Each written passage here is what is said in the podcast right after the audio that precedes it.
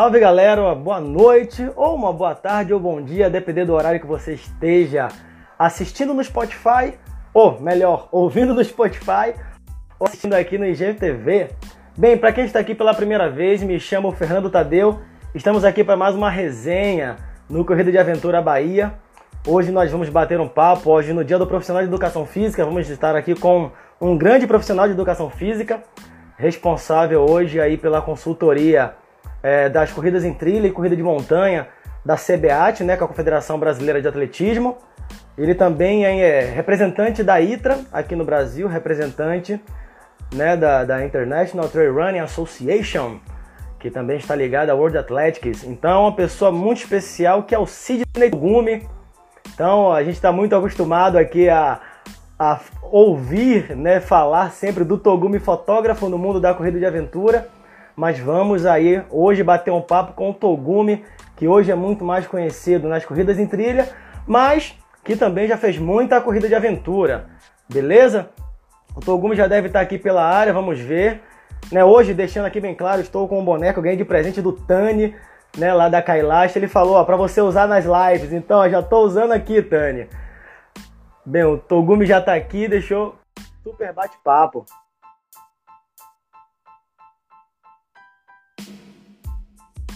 Vamos aguardar. Pronto. Grande Togumi. E aí, Tadeu, tudo bom por aí? Tudo ótimo, tudo beleza. Oh, Prazer imenso tê-lo aqui nesse bate-papo. Okay. Eu que sempre consegui assistir né, o Live 10, né? Que eu acho que foi é, o, o dos, as primeiras grandes lives falando sobre esporte voltado ao mundo de aventura, o Live 10 né? E agora, com a pandemia, temos várias lives ainda bem aí falando sobre temas, né? Verdade. Voltados ao esporte. Muito eu bom, muito obrigado por aceitar esse convite aí. Que isso, eu que agradeço o convite, pô. Agora eu falo assim, pô, eu, agora é, eu me sinto, legal, tô subindo degrau de entrevistador para entrevistado, né? Pô, é promoção, né? É, pô, eu recebi promoção da turma aí. Não, mas Tadeu, brincadeira, é, obrigado aí pelo convite. Para mim é sempre, sempre é bom jogar conversa fora, falar sobre esporte, enfim, eu gosto bastante de ficar é, proseando e ficar nessa resenha, sempre é bom. Pô, é bom demais. Não, eu agradeço bastante porque, pô, a bagagem que você tem aqui para trazer pra gente, para conversar, muita gente só conhece o Togumi é, Trail, né? Não sabe que o Togumi Trail também já bateu muito PC, né? Já, já, se perdeu no mato. Que inclusive, né, muitos atletas de treino já passaram pela corrida de aventura, né? É, ah. talvez a maior referência que nós temos hoje internacional, Fernanda Maciel, correu na Atena, né? Foi uma grande atleta da Atena na corrida de aventura e hoje é uma excelente atleta de treino, Marcelo Sinoca também, dentre Sim. outros, né? Então, é. É, muitas vezes, quem, quem, só te conhece na, no, no, no treino, né? Saber também um pouco do que você fez na corrida de aventura. E a galera da corrida de aventura que não te conhece também, saber um pouco do seu trabalho no treino, que tem sido sensacional, né? Semana passada, aquela reunião sobre as normas né, brasileiras para o treino, eu achei fantástico, né? Que as coisas estão caminhando para aquele, aquele lado, né? Para aquele caminho. Mas para a é, gente já... falar bem breve assim, Togomer, é, pode falar, pode falar. Eu não, já fiquei muito tempo perdido ainda em terras baianas, aí nos Ecomotion. Sim. Então fala pra gente aí, isso que eu ia puxar. Fala aí, o que, que você já fez na corrida de aventura pra gente? Fala Cara, um pouquinho pra galera que ainda não conhece o Togumi que corre. A gente é, tem o Togumi que tira foto e tem o Togumi que corre, né? É, isso. E, e, na corrida de aventura, quando fala de Togumi, é com certeza meu irmão, é o Vladimir.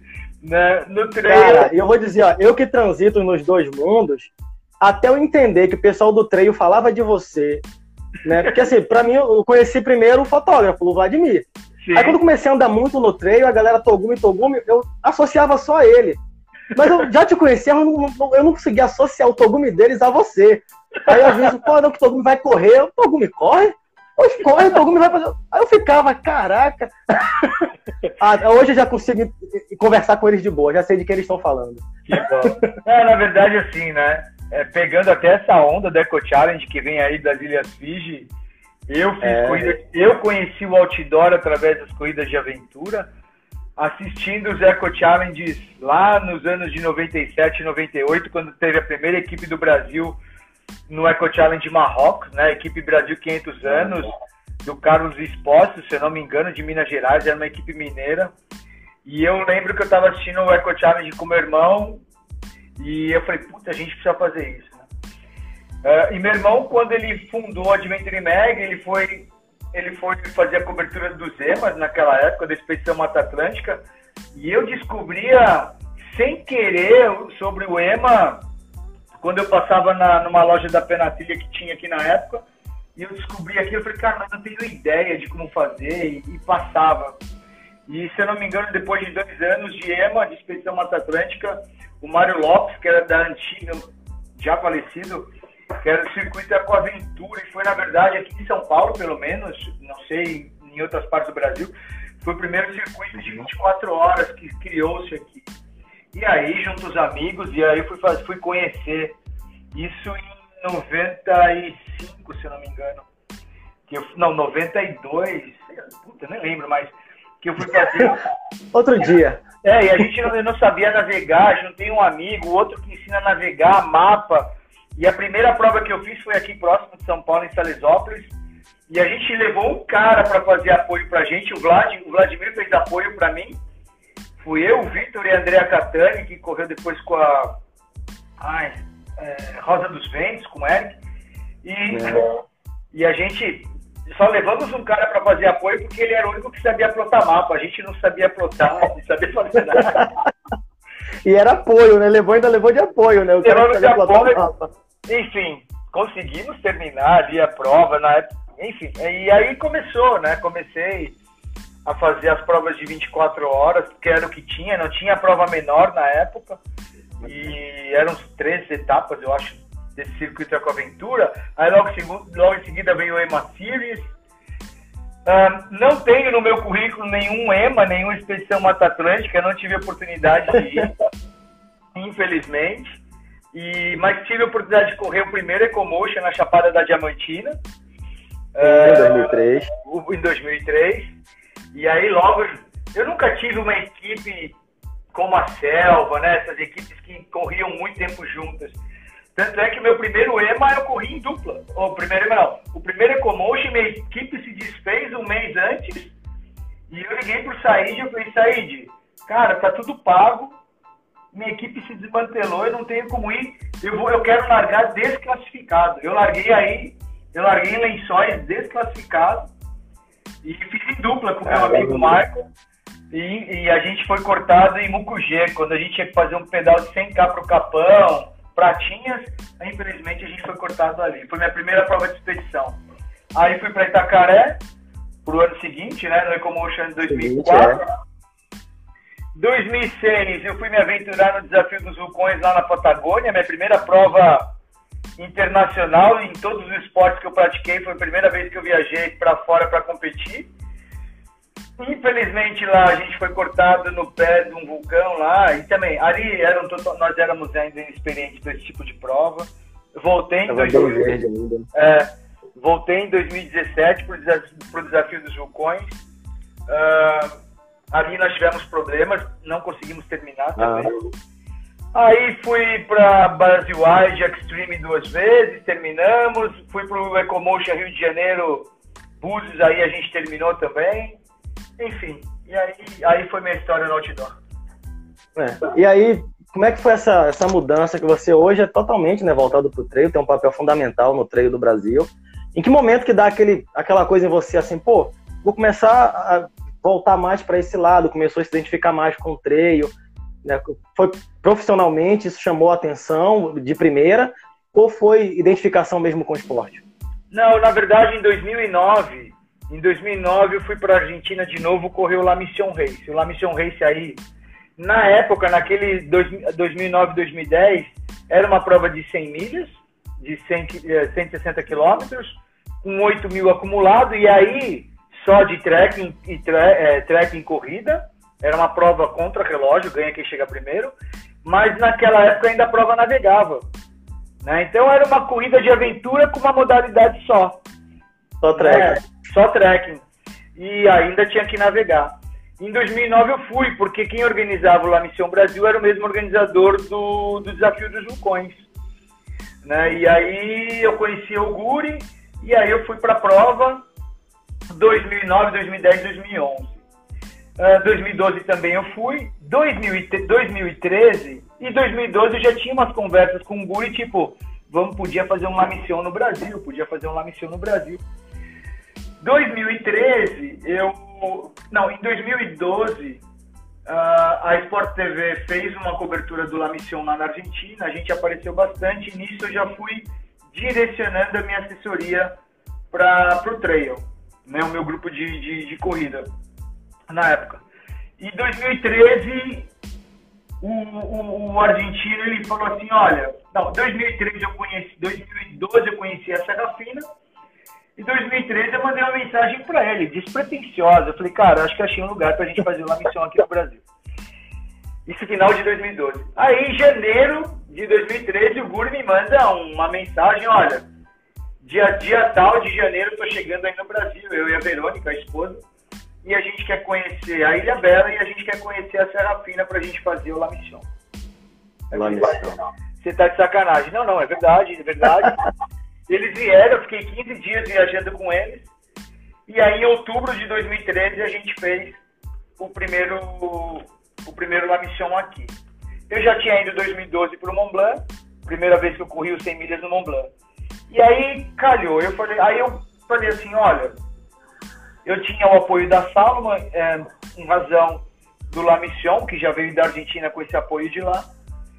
Sim. E aí eu entendi que eu, eu, podia, eu, tinha, eu podia mirar o treino como um nicho de mercado, né, um nicho de treinamento, onde poucas assessorias ainda é, já atuavam especificamente para o treino. Foi quando eu falei, olha, eu vou deixar de atender corrida de rua, eu vou deixar de atender triatlon e vou especializar nas provas de treino. E foi ali, 2012, 2013, quando eu direcionei o trabalho. É, até porque também, assim, profissionalmente falando, a gente vê hoje que muitas assessorias nesse boom que o treino deu, sei lá, de 3, 4 anos para cá, é, foi muito mais fácil pegar o cara que corria na rua e botar o cara para correr na trilha. É, seria muito mais fácil até do que o meu caso. Eu tenho que pegar o cara, de repente, da rua e botar para ele fazer corrida de aventura. Minha Sim. assessoria é muito mais voltada para corrida de aventura é muito mais difícil. Então, profissionalmente falando, é uma sacada, uma sacada muito boa, né? E que isso fez hoje é, ser o seu Togumi do treino, né? Como as pessoas te conhecem como o representante do treino no Brasil, pelo tra trabalho que vem sendo feito. É, 2000, é que aí 2016, uh, ah, aí a gente focou nisso, La Mission, La Mission 2013 e 2014 em Passa Quatro, uh, foi dois, duas edições que foi, assim, de sucesso, né? A Serra Fina era um lugar até então inédito para a turma, para a galera do esporte, né? Já era muito conhecida para a galera do hiking, do trekking travessias, mas para a galera do esporte não. Então, hum, já deu uma boa projeção.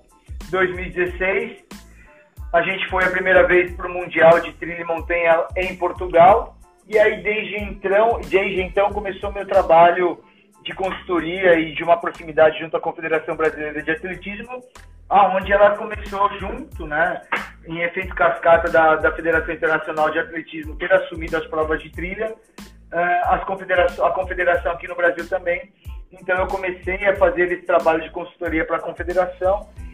E aí desde então a gente foi para o Mundial de 2016 Portugal, 2017 Itália, 2018 Espanha, 2019 Portugal de novo. E aí a gente agora dá um trabalho mais mais concreto mesmo, já está bem próximo da gente é, ter aprovado as primeiras normas para as provas de trilhas aqui no Brasil. Então, é, esse é um trabalho que eu venho desenvolvendo aí do lado da cartolagem. Né? Continuo como atleta amador, continuo como treinador. Só para você ter uma ideia, né, Tadeu? Uh, desde 2000, eu já fiz, eu, eu e o professor Guilherme, nós já fizemos quatro edições do curso de treinadores, né, de formação de treinadores para as provas de trilha e montanha. Nós já formamos 67 treinadores né, uh, voltados, pegando a galera, treinadores que não conhecem nada de trail, mas que vê uma procura maior entre os seus entre os seus clientes em busca de provas de, de trail, então ele tenta buscar mais informação, ou até mesmo aqueles treinadores que já têm um certo conhecimento de trail, praticam trail, vêm atrás de mais informação, só aí é. nós, tínhamos, nós já formamos 67 treinadores, né? é um número já razoável.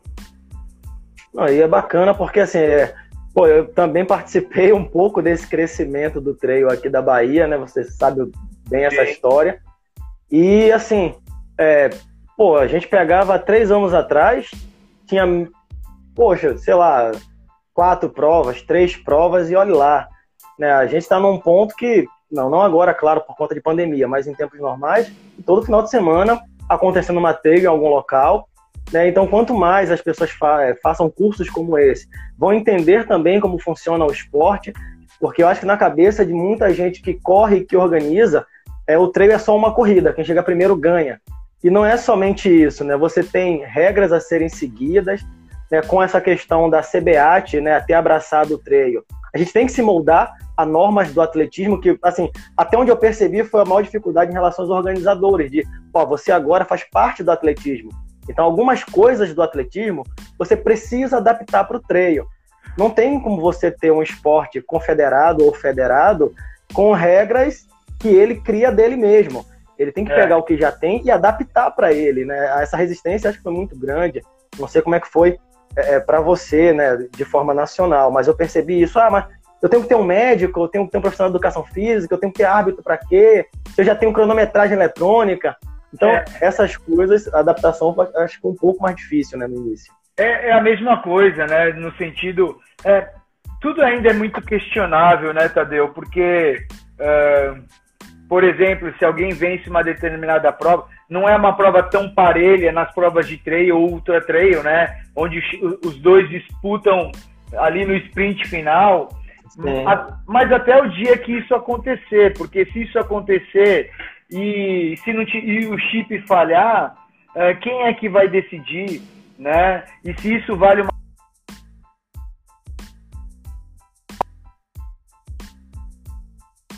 ligação nacional para algum, não necessário mundial, mas algum um sul-americano, e aí vai dar problema.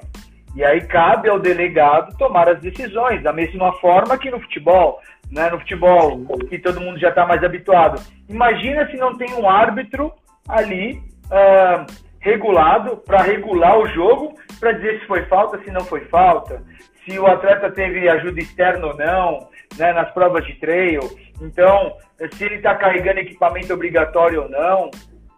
Então, uh, o, papel do árbitro, a partir do momento que a gente nós tivermos eventos oficiais, ele é importante. Né? Então, uh, são adaptações que os organizadores no início terão que uh, fazer, né, para poder participar ou poder para fazer parte desse circo oficial, né, dos eventos oficiais. Uhum. Enfim, é como você disse, Tadeu, num primeiro momento são adaptações de um formato que já pré-existe é. e, uh, e no futuro essas normas elas vão, elas vão sendo aperfeiçoadas e uh, customizadas para as provas trilha de trilha e montanha. Não quer dizer que a gente não vá uh, que, que, que essas normas serão rígidas para os próximos cinco anos. Não, isso pode sofrer alteração de ano a ano de acordo com o que vai ser aplicado. Vocês aí na Bahia, no primeiro campeonato, no, o ano passado, quando teve o primeiro campeonato baiano, pô, a gente, vocês entenderam com o que aconteceu, aprenderam com, ah, pô, havia uma brecha aqui ou não, isso continua, isso sai, e aperfeiçoou para o próximo ano. Da mesma forma, lá no Rio Grande do Sul, os dois primeiros campeonatos é, estaduais oficiais com chancela das suas federações. Então, é, são adaptações. Faz parte, não é fácil para os organizadores nesse sentido, porque gera, gera um, um custo para eles, né? Uh, mas, enfim, uh, eu acho que com o tempo isso vai se ajustando. É, e, e, o atleta ele ganha muito com isso. Aqui mesmo, eu, o argumento que eu mais utilizava com os atletas, quando a gente criou o circuito, era de, ó, gente, quando você passa a ter um título estadual, né, para você captar recurso público, você captar um patrocínio, você tem uma federação que atesta o seu resultado. Porque no início as pessoas queriam junto umas, umas provas aqui para um circuito. Oh, mas não é bem assim, não tem valor de nada se eu só juntar com alguém e fazer um circuito. Eu tenho que ter um valor. Aí alguns entenderam, outros né, entenderam, mas não, não quiseram ah, se associar, outros não quiseram entender. Mas de uma forma que, assim, esse argumento eu usava muito com os atletas, né, e os atletas acabavam entendendo, porque na Bahia mesmo eu falo, nós somos privilegiados, nós tamo, temos um programa aqui do governo que ele patrocina o atleta, a empresa privada patrocina o atleta e ela tem desconto no, nos impostos dela, um programa chamado Faz Atleta. Sim. E, pô, e os, atletas do treino não sabiam disso, atletas que estavam correndo, que com bons resultados, não sabiam desse programa. Eu falava, é. e você pode participar. Aí começaram a prestar mais atenção e ver que, pô, era legal. Agora, claro, o circuito não sai perfeito porque alguém tinha que ser o primeiro, tinha que tomar o tapa para ver no que, é que tinha que corrigir, né? E aí o circuito estava mais amarrado para esse ano até que a pandemia falou que não ia ter nada. Mas é, eu acho que os outros estados também, eu, eu, sempre ouço você falando, e você falava isso comigo, né? Pô, tem que se aproximar da federação. Tem que se aproximar da federação. Né? Não adianta você, pô, mas a federação de tal lugar não me dá suporte, não me dá nada. Não espere a federação te dar nada. Vá até ela, tente pelo menos fazer com que ela reconheça o esporte. Que foi o que eu fiz aqui e a Federação Baiana, pô, cheguei lá para falar com o Og, o Og nem sabia quem eu era, eu conhecia ele só de vista.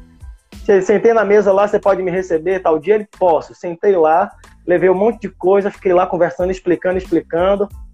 Aí ele, claro, não, não, não foi aberto logo de primeira, mas eu já saí marcando uma segunda. Na segunda foi sensacional. Mas se ninguém chegasse lá, ia estar até hoje sem circuito. Então, assim, tem que se aproximar das federações para poder estar tá embaixo da confederação, né?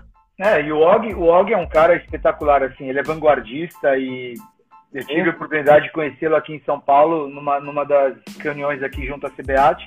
Enfim, mas sabe, Tadeu, uma coisa que eu venho dizendo é, é e, e, o, que você, o que você disse é um, é um discurso comum dentro da trilha. Ah, a confederação nunca faz, as federações não fazem. Mas é isso, elas não conhecem, elas não sabem. Então, alguém tem que se, apro se aproximar, alguém tem que mostrar o que é a trilha, o que é a montanha, né? a corrida em trilha, a corrida de montanha. Uh, a gente quer receber alguma coisa, sendo que a gente nem é federado. Tem gente que nem é federada, nem foi lá, nem. Porque assim, eu, eu, sou, eu sou da seguinte opinião. Se eu quero reclamar ou criticar alguma coisa ou alguma instituição, eu preciso fazer parte dela. A partir do momento que eu não sou federado, eu não sou confederado, não adianta eu reclamar porque a entidade não me reconhece.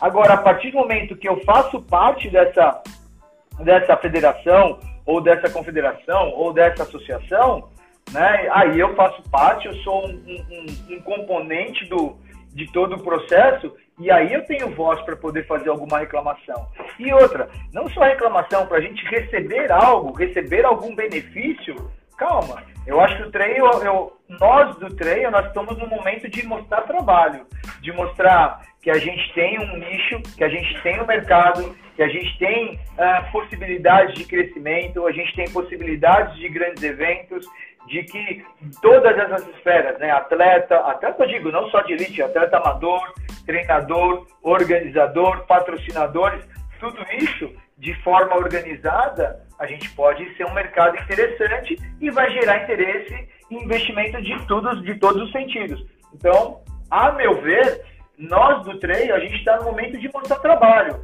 e não de receber benefício. Se a gente mostrar trabalho, a gente mostrar o que a gente é, a gente aumenta a chance de no futuro a gente colher esses benefícios, a gente colher uh, investimentos. Por enquanto, não, a gente. É, eu vejo o treino como. A, meu irmão muito disso, né? A corrida de aventura há alguns bons anos atrás.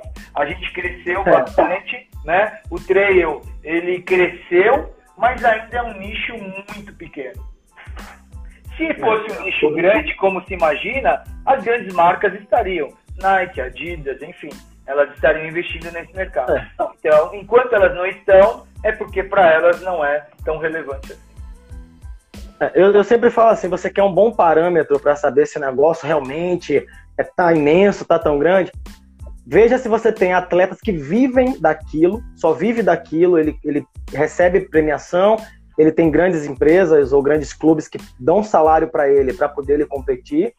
e veja se tem grandes empresas, mas eu não falo grandes empresas do nicho, grandes empresas de forma geral, como você falou, a Nike, a Reebok, né, grandes empresas investindo naquele esporte. Se isso está acontecendo, beleza, ele está tá imenso. Mas enquanto ainda não acontece isso, você faz parte do processo para fazer aquela coisa desenvolver. Quanto mais você critica, quanto mais você puxa para baixo, mais você impede de crescer. É, e outra, a gente tem um termômetro que infelizmente a pandemia não deixou ela, ela se desenvolver, é, ou ela mostrar o que realmente poderia acontecer. Em 2020, a gente teria um circuito gigantesco do Spartan Trail, né? O Spartan Race, que é uma marca mundial das corridas, das corridas de obstáculo, entrariam esse ano em 2020 no circuito de trail, com investimento e, e premiação em dinheiro como o trail nunca viu. Eh, se eu não me engano, aproximadamente 20 mil dólares em cada etapa, e aí seriam cinco etapas, mais a premiação final para o campeão uh, e para a campeã. Então, infelizmente, a pandemia não, não, não permitiu. Por exemplo, Patagonia Run aqui na América do Sul era uma das etapas, tinha etapa nos Estados Unidos, Transgran Canária, se eu não me engano, agora não sei se Lavarino estava ou não, mas era um circuito onde tinha um aporte financeiro é, é. gigante para os padrões de treino, que até então não tinha nenhum uh, circuito nesse sentido uh, financeiro. E a outra marca que vem aterrizando no trail com duas provas, se não me engano, na Nova Zelândia, a Taraueira na Nova Zelândia, na Nova Zelândia ela já é do selo Ironman. Então, a marca Ironman também está aterrizando nas provas trail. Isso são dois grandes grupos que vêm para as provas de estilo em montanha, que, que, é bom, né? já, que já demonstram um certo posicionamento uh, das provas de trilha montanha como mercado. Né? É, não, e é bom, porque às vezes você olha, Iron Man vindo pro trail, aí cria aquele preconceito. Não, não, o pessoal do asfalto. Não, mas é uma marca fantástica, com uma estrutura fantástica, e que se fizer algo com a boa consultoria, não tenho dúvida que seria, será um grande evento. Então a gente tem que pensar que essas marcas elas precisam vir. Né? Tem que vir pro trail, tem que fazer o esporte desenvolver. É, em relação ao cenário nacional, Togo, né, assim, pelo que você está vendo até agora, acho que tem três anos, né? Foi em 2017 que a CBAT abraçou o trail. Né? Tem, tem, tem uns três anos, né? Sim, menos isso. Na verdade, na verdade 16, oficialmente, né? oficialmente, o primeiro mundial, já com chancela da, da, da antiga IAAF no momento e agora WA, World Athletics, foi em 2015 na França. 2015, então, né? É, desde 2015 que a, que, a, que, a, que, a, que a Federação Internacional de Atletismo colocou sobre seus guarda-chuva as provas de trilha e montanha que é as provas acima de 42 quilômetros, com autossuficiência, uh, como principais características. Uh, cara, aqui no Brasil, o que eu vejo, Tadeu, eu vejo que o trail precisa trazer mais praticantes. Né? Você, como organizador, sabe bem na pele, mais do que eu, o quanto aumentou o número de, de, organizador, de organizadores e o número ah, de praticantes não acompanhou. Né? O número de praticantes Isso. de trail não acompanhou o número de eventos que apareceram. Então, é, o meu, a minha preocupação hoje é que, eu estou chutando, esses números são hipotéticos, não são reais. E as 5 mil pessoas que praticam treino no Brasil, daqui a um tempo torna-se 10 mil, 15 mil, 20 mil. Mas de praticantes, né? Porque aí a gente vai atender um mercado maior de organizadores. Porém, eu não vejo um movimento nesse sentido, porque se a gente for é, olhar, pros, vamos prospectar. Qual é o primeiro lugar que a gente vai prospectar a galera para correr trilha? Nas provas de rua. Né? Se a gente tem, se a gente aqui, por exemplo, em São Paulo, é possível ter duas provas de 10 quilômetros no mesmo domingo, no mesmo horário, com 12 mil pessoas cada uma. E aí, ah, se a gente trouxer, eu brinco, se a gente trouxer 5% dessas pessoas para a trilha, para o trail, 2% não gostar e só ficar 3%, a gente vai dobrar o número de praticantes de trail.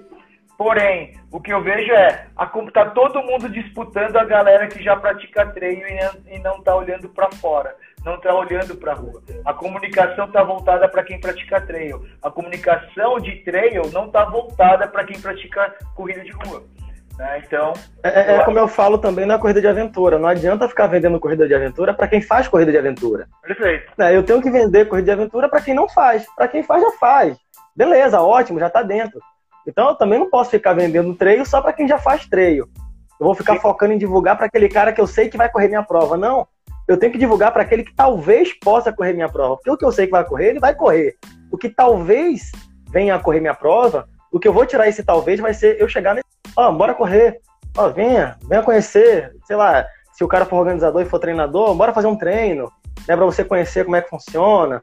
Bora fazer, eu já fiz aqui workshop, né? Cheguei, juntei uma galera, fiz uma apresentação sobre treino, também tem uma apresentação sobre corrida de aventura. Boto a galera na sala e vou lá explicando, falando, falando, despertando a curiosidade. Aí quando eu vejo um cara desse na prova, ó, não foi. Né? Eu não falei para, sei lá, se eu falo para 10 e um vai, eu tô no lucro. Pra mim tá ótimo. É, então, é, é, como você falou, acaba dividindo o mesmo público. É, é, muito, é muito disso a situação aqui no Brasil, né? Agora, assim, eu, eu imagino que uh, tendo os eventos oficiais em nível nacional e aumentando os campeonatos regionais em nível estadual, uh, o treino tem muito a ganhar, porque vai ter uma, um peso maior. Por exemplo, eu dizer que eu sou campeão baiano, né? que eu, eu sou campeão baiano Isso. na distância de 20 quilômetros e, e de forma oficial, né? E não simplesmente ah, ah, aquele cara ele ganhou tal prova e ganhou tal prova, então considera que ele é campeão baiano. Não, não é isso. Ele realmente é dentro da. Ele é reconhecido. Ele é reconhecido oficialmente como campeão baiano. O Miro está aqui como campeão lá do Rio Grande do Sul. E enfim, ou campeão brasileiro. Então, quer dizer, uh, e, e, eu acho que isso vai aumentar muito o interesse uh, dos atletas amadores, porque no futuro isso vai ter uma os campeões os campeões age groups né oficiais também. No caso dos atletas, dos atletas de elite eles poderão compor a delegação brasileira para os próximos mundiais ou os futuros campeonatos continentais. Enfim é, eu acho que até o processo de seleção da composição da, da seleção brasileira fica mais fácil de se entender né que as pessoas não ficam falando coisas daqui ou dali, é, eu tenho de onde tirar as pessoas. Elas estão ranqueadas nas suas federações, então foram os campeões brasileiros, né? Esses são os que vão. Então fica tudo muito mais fácil de se entender. É, fica mais fácil, mais claro e menos subjetivo, né? Eu falo que eu sou o maior interessado de que é, eu sou um dos caras que eu sou muito a favor de que a, a composição das equipes uh, para os eventos de mundial, por exemplo, sejam através de seletivas né? E o menos eh, que assim sempre terão vagas que serão uh, por convocação técnica. É, é, é, é, necessário isso por vários motivos, mas uhum. que a grande parte da composição seja através de seletivas e não e não por convocação subjetiva como algumas vezes eu tive que fazer, porque eu faço uma eu, é. eu tenho um eu tenho um critério que eu monto para convocar e você Tadeu tem um outro critério para convocar tem e talvez outro. os atletas sejam outros. Alguns podem até ser os mesmos, mas outros não. Enfim, toda vez que é subjetivo, fica um pouco complicado, né? Mas quando é, olha, os dois primeiros de tal prova, os dois primeiros de tal prova, e ali e aqui, meu, não tem. Contra fatos não há argumentos. Os dois primeiros chegaram, a eles que têm direito à vaga. Ponto acabou. É. Esse ponto que você tocou, né, eu acho que é fantástico. Assim, uma das coisas que me deixou muito feliz, te digo. É, eu claro, no início do campeonato que a gente conversava muito, é, tinha um grupo que era a favor, tinha um grupo que era contra, né? Como o início de qualquer coisa. E eu vi pessoas que no início eram contra e no final, né, eles postavam, pô, fui campeão baiano, ó, o campeonato baiano. Isso para mim foi muito legal, que me deu aquela sensação, ó, missão cumprida. É, eu queria que o cara se visse como um campeão baiano reconhecido pela federação, que ele entendesse o benefício daquilo né, se ele postou, se ele entendeu só para poder postar, não importa, mas ele entendeu que ele tem um, algum benefício em falar que é campeão baiano, reconhecido pela federação. Né? Claro. E é, eu acho que quanto mais federações abraçarem é, o treino né, da, da, dos seus estados, melhor, porque eu começo a ter mais corpo lá na confederação, quando aquele regulamento estiver pronto, mais federações seguindo, mais campeonatos chancelados, e aí vai chegar num ponto nível é, é, que o atletismo espera. Né? Eu vou ter o estadual, eu vou ter o brasileiro, eu vou ter um circuito brasileiro, um campeonato brasileiro com provas que vão entrar com requisitos A ou B para poder fazer parte, mas eu tenho é, um esporte totalmente reconhecido no país. Sim. Não é um ranking com um circuito que juntou eu e Togumi, bora fazer um circuito? Bora Sim. fazer um ranking? Não é uma coisa assim. É, e outra, né, Tadeu? Uh, cara, pessoas, é, isso, vai, isso vai ganhando um corpo de tal forma. Por exemplo, o Mundial de 2015, os, os, os principais atletas do mundo na época, naquele momento, eles foram contra. Né? Houve um boicote de, alguma, de, de uma parte dos atletas, mas com o tempo eles foram entendendo da importância. Outra, o, o, os eventos oficiais, as federações, uh, aquela palavra né, que assusta os organizadores, ou os organizadores odeiam ouvir que é a palavra permite, ela, ela não, é uma coisa que eu venho tentando trabalhar dentro do trail é que isso seja. Uh, eu, eu, até gostaria de mudar o, o, o, a palavra no sentido de que ela não está só vinculada a ser um evento oficial, ela está vinculada a um nível padrão de qualidade. Eu particularmente né? eu gosto dessa palavra. É, é isso nível... dá um respaldo de que é reconhecido. Tem um é, nível mínimo de qualidade. Porque eu já falei para alguns alunos, às vezes, por exemplo, o aluno vai participar de determinada prova e volta reclamando. Aí quando tem outra etapa, ele vai lá e reclama de novo. E eu já falei para o aluno que aquele evento só, só existe porque ele vai lá. Né? Se ele reclama do evento, é. não vá. Não vai. Não vá. Ele tem o direito de não ir. E aí, a partir do momento que os eventos oficiais têm corpo e demonstram, entregam bons eventos, porque se você eu não entrego um bom evento e eu tenho a chancela da federação, eu não terei essa chancela no próximo ano. Então eu preciso entregar um bom trabalho. E a partir do momento que eu entrego um bom trabalho, o, toda vez que eu olhar, pô, o evento do Tadeu também tem uh, a chancela da federação, então ok, eu não conheço a prova do Tadeu, mas se ele tem a chancela da Federação Baiana, ele tem um padrão, um padrão mínimo de, de entrega de evento. É, aconteceu comigo. O TMB Ushuaia, o ano passado, nunca tinha sido executado. Eu me inscrevi Sim. porque era uma prova com selo TMB. Então TMB. eu eu falei assim, eu comprei o padrão o TMB e por isso que eu fui para lá. Então essa é a ideia dentro das chancelas oficiais de confederação também, tá incluído esse padrão de qualidade dentro dessa chancela, sabe? Então. Eu digo, aqui mesmo, hoje na Bahia, eu não dou um passo sem a Federação de Atletismo. Né? Existe a possibilidade, inclusive, de eu vir a fazer uma prova, já tem as autorizações necessárias, já tem, inclusive, um patrocínio de um laboratório que vai fazer teste em todos os atletas para a Covid. Né? Vai ser um formato até menor, quantidade de atleta menor, mas que pode ser realizado. Primeira coisa que eu fiz, reunião com o OG. Porque eu acho que a gente tem que dar esse valor à federação. Chamei o Og, chamei o Gledson, que é o diretor né, de treino, que eu acho que tem que também estar junto. Não adianta só falar com o presidente, eu tenho que falar com os dois. E aí conversei, expliquei, eles adoraram a ideia. Né? Possivelmente eu consiga fazer essa prova, mas com o apoio da federação. Porque é. tem que dar, tem que, tem que, você tem que, é por isso que eu falo, eu sou a favor do permit. O permit ele me diz que pô, aquele evento ele tem uma qualidade mínima exigida para aquela modalidade. Né? E, e se os atletas começarem a observar isso, pô, aquela ali tem um permit, teve isso, isso e isso. realmente, aqui não tinha um permit, não tinha. Mas se ele começar a prestar atenção, é, isso nos locais que existem permit. Ele não existe, claro, eu vou ter uma prova sem permit com a qualidade tão boa quanto. Mas nos locais que tem. É, e, eu, e uma outra coisa, né, Tadeu, que você falou há pouco.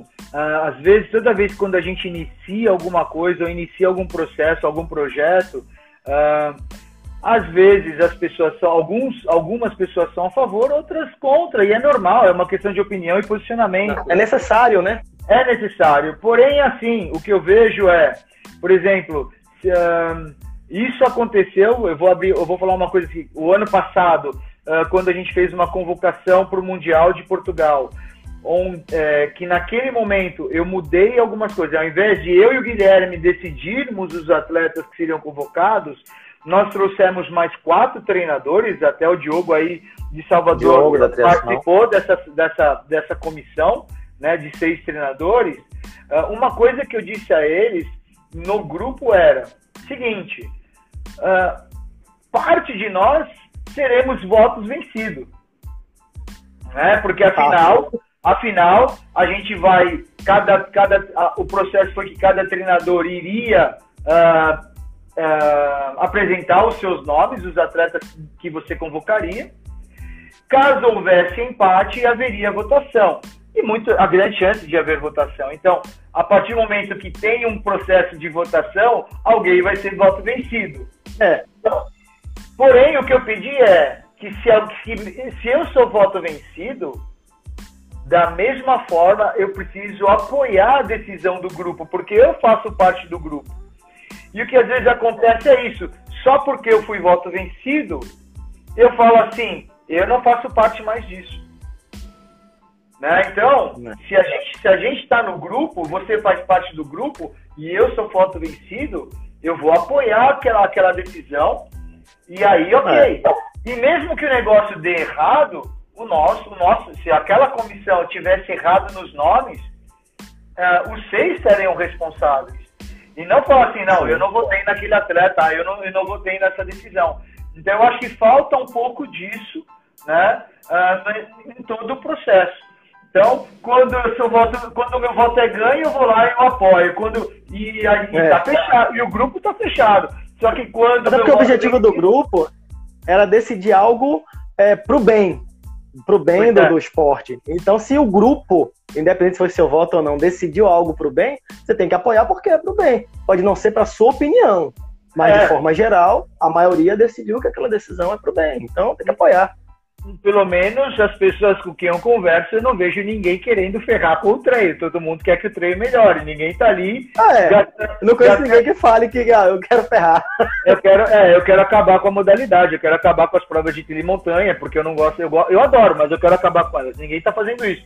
Mas assim, é. É, falta, é, eu acho que assim, é, as pessoas, a gente precisa ter um pouquinho mais esse olhar, porque se o treino crescer, uma das coisas que eu tenho, assim, o, o Tadeu pode trabalhar de forma isolada, eu também trabalho de forma isolada, todo mundo vai desenvolver e as, e as coisas vão andar.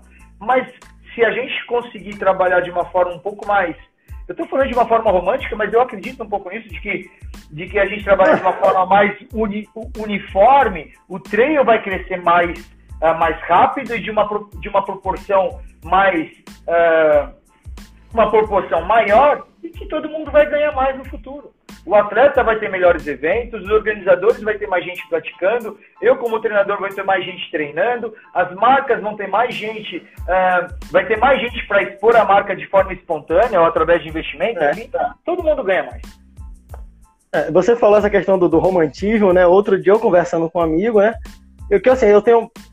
Eu falo que é sonho, porque é uma vontade muito grande que eu tenho de uma coisa que eu sei que é difícil, que é a popularização da corrida de aventura. O trail é muito mais fácil. Hoje o trail já está popularizado. Eu diria que está até popular, inclusive. Então, eu falo, eu, penso na popularização da corrida de aventura. E eu dou muito exemplo da esgrima. Eu não sei onde treina, não conheço ninguém, nenhum atleta da esgrima. Mas se eu ver, eu sei, aquilo é esgrima. Eu sei identificar o que é. Então, isso para mim é popularizar o esporte. É você olhar, você identifica, aquele esporte é tal. Tá, eu falando com um amigo, aí falando isso, ele falou, pô, queria que você me contaminasse com essa sua é, positividade. Aí eu falei, cara, se eu faço uma coisa e eu organizo uma coisa no qual eu não acredito que aquilo pode evoluir, eu tô perdendo tempo. Eu não quero perder tempo. Então, já que eu não quero perder tempo, eu tenho que ser positivo o tempo todo e fazer tudo o que eu puder para que aquilo se desenvolva. Né? A mesma coisa eu pensei na época do treino. Eu, pô, eu gosto muito de treino. Eu, embora eu sempre fui muito virado para corrida de aventura, eu gosto muito do treino.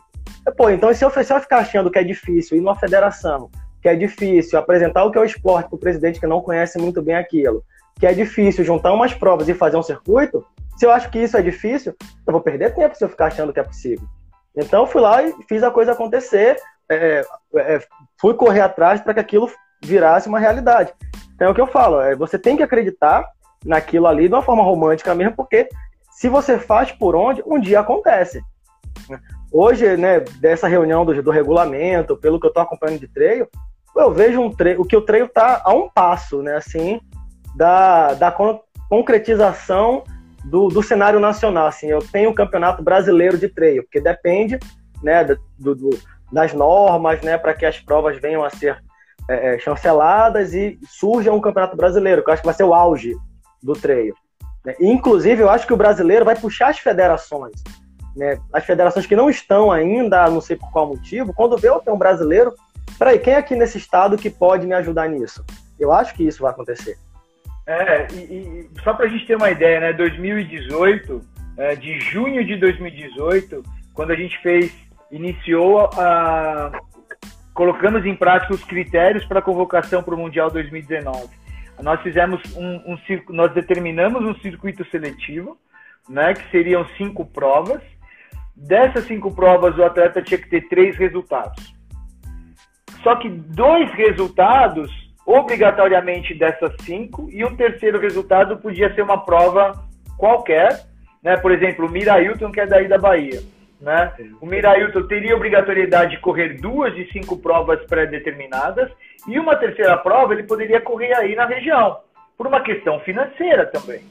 Uh, é. Então a primeira prova era em junho e a última prova era no, na primeira semana de dezembro. Então os dois melhores masculinos e dois melhores femininos tinham vaga garantida para o Mundial. E aí, isso em 2018. 2019, em março, o Indomit era uma prova que era seletiva. Então, o que acontece? Chegou dezembro de 2018, até dezembro, o trail estava muito agitado. Por quê? Tinha muita, tinha muita coisa acontecendo e que valia muita coisa. Valia é, vaga para o Mundial. Então, a gente conseguiu manter o, o treino aquecido até o final do ano. Chegou em 2019, a maioria dos atletas já tinha feito as suas principais provas até agosto, setembro. E aí, é, setembro, outubro, novembro e dezembro, o treino ficou no marasmo. Por quê? Não tinha mais tantas provas ah, importantes, né? ou naquele momento tão importante. Ah, então, todo mundo ficou meio que no banho-maria. Então é importante que se a gente tivesse um circuito já num, num, distribuído dentro de um calendário, a gente consegue manter uh, as provas de tiro e montanha ou esse mercado de tiro e montanha aquecido durante todo o ano. É, não, é. Eu vejo hoje assim o trail, né, tá, tá muito bem estruturado, né, ainda tem alguns passos a dar, mas se a gente for olhar para trás, o caminho já foi muito longo o que já foi feito para chegar no ponto que está hoje, está à beira aí de um, de um documento oficial para regulamentar, né? Tá com a confederação mandando seleções, né? Tendo uma seleção né, da confederação para o campeonato mundial. É, eu acho que está num caminho bacana, né? Difícil e que ainda tem muito aí a, a dar. É, Internamente, internamente, para mim, Togumi, eu tenho, eu tenho assim, assim, assim para mim, nós estamos um ano atrasados. O que a gente está vivendo agora, acho que pelo menos a gente está vivendo um ano atrás. Né? Então, em termos de, de normatização, pelo menos um ano atrás, eu acho que a gente está atrasado. Mas ok, assim, não vamos, vamos tocar para frente, né, eh, Tadeu, eh, para que a coisa, que a coisa aconteça. É, assim, por um outro lado, a corrida de aventura tem a sua federação, né? Tem a sua, tem a sua organização. Eu não acompanhei tão de perto, mas sempre que o Arnaldo vinha nas lives ali quando ele era presidente, falou, oh, o presidente chegou, eu preciso não, mas assim, a, a, a, corrida de aventura tem o seu campeonato também, já foi bem fomentado, né? Sim. Então, eu fiquei distante, quer dizer, estou distante da corrida de aventura. Não lembro qual foi, acho que a minha última prova foi em 2000 2007, eu acho, 2009. Enfim, já faz um tempinho aí. um tempinho, né? Um tempinho. O, o, problema, o, problema, o problema agora, Tadeu, é navegar, né? Porque se eu pego o mapa, meu óculos aqui pra perto, como é que faz? pra enxergar, né? Fica. De, em vez de ser um para 50 mil, ser um para 25 mil, um para 15 mil, para poder ficar maior. Aqui, passa a orientação, que é um para 10 mil, um para 15 mil. a gente na corrida de aventura, assim, a gente conseguiu é, dar um passo muito grande, né? A confederação no formato que está hoje, né? Que o Arnaldo é o presidente, a gente está com um campeonato muito bem disputado, um campeonato que está gostoso de participar, né? Você vai para os lugares competir né? Você viaja, você faz aquele intercâmbio de uma forma, acho que até mais fácil, talvez, que no passado, porque o campeonato estimula isso, né? Tá bem estruturado. As federações, né? Existem federações, né? São mais federações do que no treino, porque no treino ele tem que associar, né, ao atletismo, mas é, existe um bom número de federação no Brasil. O Campeonato Baiano mesmo, se não for talvez o mais antigo, é um dos mais antigos, né, que acontecem. há mais tempo. Inclusive, esse ano vai ter Campeonato Baiano de Corrida de Aventura, né? Que eu também vou organizar e vamos testar também todos os atletas para Covid, pelo patrocínio com o laboratório. Vamos usar um modelo que o Léo da Raca criou, que é um modelo de contrarrelógio sensacional. Né? Léo, ele criou um negócio assim, cara, que pô, foi uma sacada de mestre fazer contrarrelógio, que já é algo que existe em outros esportes. A gente não tinha pensado para corrida de aventura, e o Léo pensou e moldou um formato sensacional. Né? A gente vai fazer um contrarrelógio aqui também na Bahia, todo mundo testado, com norma de segurança, de temperatura, álcool, distanciamento, todo protocolo aprovado por é, é, profissionais de saúde. Então, o Campeonato Baiano ele é um dos mais antigos, gente vai ter esse ano. E a corrida de aventura, cada vez mais, ela vem se desenvolvendo bastante assim no Brasil. O cenário tá, tá bonito com o Eco Challenger. Né? Deu um, um boom assim, né? A gente imaginava né, que ia ter esse crescimento, mas realmente, assim, eu tenho recebido muita gente lá na assessoria, pô, é, que me, você tem o dólar e academia, muita gente me vê no Instagram, eu tenho muita gente no Instagram que é de academia, não de aventura. Aí vê que eu faço alguma coisa no mato. Aí viu do nada ali o Eco Challenge, aí me manda uma mensagem, pô, você conhece corrida de aventura, é isso que você faz? Eu sim. Aí muita gente começou a procurar, eu tenho levado muita gente nova para trilha, para experimentar. Então, assim, é. tá num momento bom. A gente pegar essa onda aí e tentar manter é, em cima. É, e a... muito a captar. E aproveitar, né? A Camila Nicolau tá aqui na live, eu vi o nome dela aqui e aproveitar e dar os parabéns. Ah, aí passou pra, aqui também. Pra Camila, Camila. pra o Guilherme ali, pro, pro, pro Rossini, pra Vila Raid, que fez um quinto lugar espetacular lá no Eco Challenge. Sensacional. Né? Sensacional. Quando eu Parabéns, acabei de assistir, assim, terminou o capítulo, eu mandei uma mensagem para ela parabenizando. E ninguém sabia o resultado, né? E eu assisti é, dois verdade. dias. Em dois dias eu assisti tudo. Eu parei assim, vou trabalhar agora, é Eco Challenge, meu trabalho agora. Pronto. Né?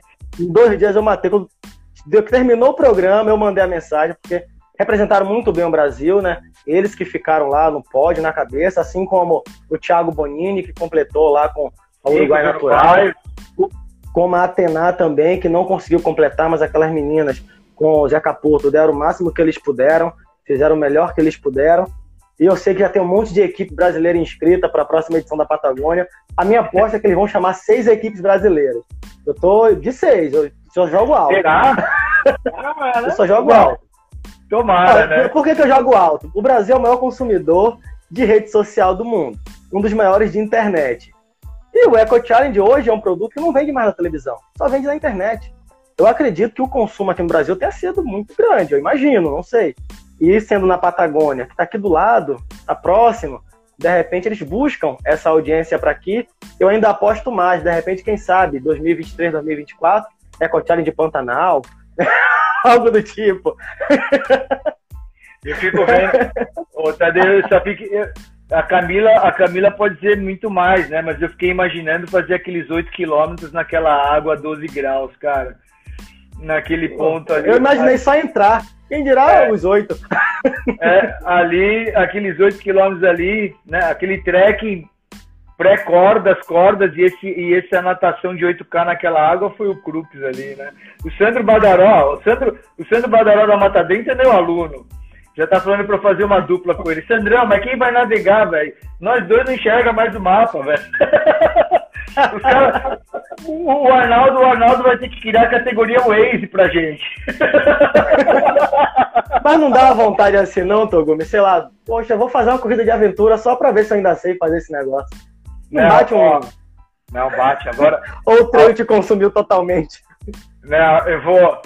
O Eco Challenge o Eco Challenge me, me, me, provou, me instigou um pouco. Eu vou te falar, quando, quando saiu o Eco Challenge uh, Fiji, o Guri da Argentina, na época, eu lá no, indo fazendo as provas do, do La Mission, o Terra Viva lá, eu, um dia eu falei para ele assim que eu venderia meu carro para participar de um Eco Challenge, né? Porque na época o Eco Challenge, a inscrição custava 12 mil dólares, né? Próximo disso. E aí eu falava, eu falei para ele um dia, a gente conversando lá na Argentina, eu falei, cara, eu venderia meu carro fácil hoje para ter oportunidade de participar de um Eco Challenge. E aí quando lançou o Eco Challenge Fiji, a primeira saiu na, nas redes sociais, ele me mandou uma mensagem: "Você já vendeu seu carro?" Ó, o Sandro falou que ainda tá navegando direitinho e que leva Naro. Ou seja, Não. vocês vão voltar de helicóptero. É, mas, então, é, tá de boa. Mas é que eu ia falar. Ele, o, o Tadeu Sandro foi fazer a prova do Raca semana passada e, e, quando eu vi que ele ia, mandei mensagem para ele. De helicóptero não, por favor. Ó, Togumi, pô, papo voou, cara. Muito bom falar contigo. Assim, eu sempre gosto de conversar com você, né, para ver como é que tá esse cenário do treino. Eu, eu organizo prova de treino ainda, eu não pretendo parar de organizar. Né? Gosto muito da modalidade, que o treino me dá uma certa liberdade, e o caminho tá marcado, eu posso é. seguir, seguir, seguir. e gosto daquele momento, às vezes, que você fica sozinho, sem ninguém, no meio de uma prova. Eu, eu acho bacana. É. O treino tem um,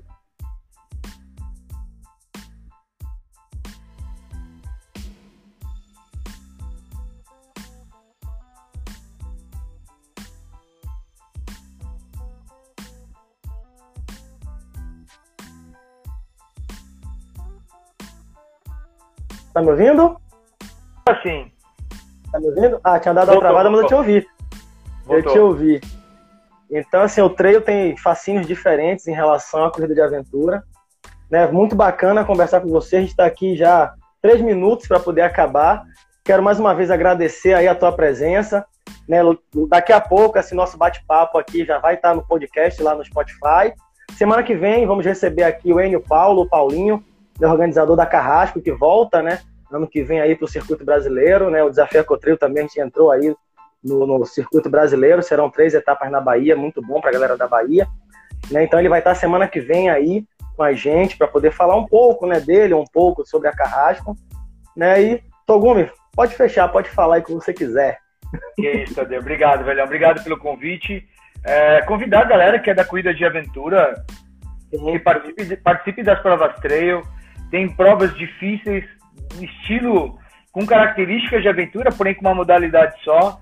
Uh, o Sandrão aí, que é meu aluno, uh, quer queira, quer não, o trekking ou a corrida é uma das, uma das modalidades que tem aí na corrida de aventura, então pode te ajudar bastante. Então eu também faço esse convite que vocês venham conhecer o trail para quem ainda não conhece. E Tadeu, obrigado, obrigado mesmo. Eu vou pedir, ó, vou pedir um espaço que eu lancei o livro semana há um mês atrás. Sim, sim.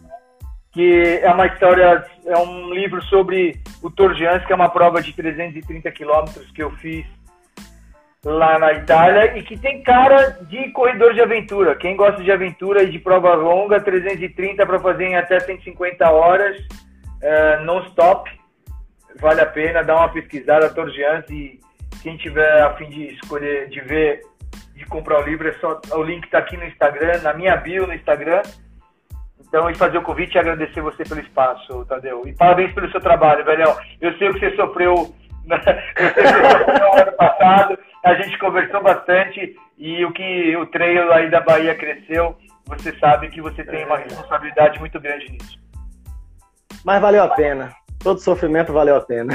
É isso aí. Togumi, muito obrigado. Galera que ficou assistindo, muito obrigado também a participação de todos aí. E até semana que vem. Togumi, grande abraço e até a próxima. Valeu. Até mais, obrigado. Até mais, galera. Tchau. Até. Tchau.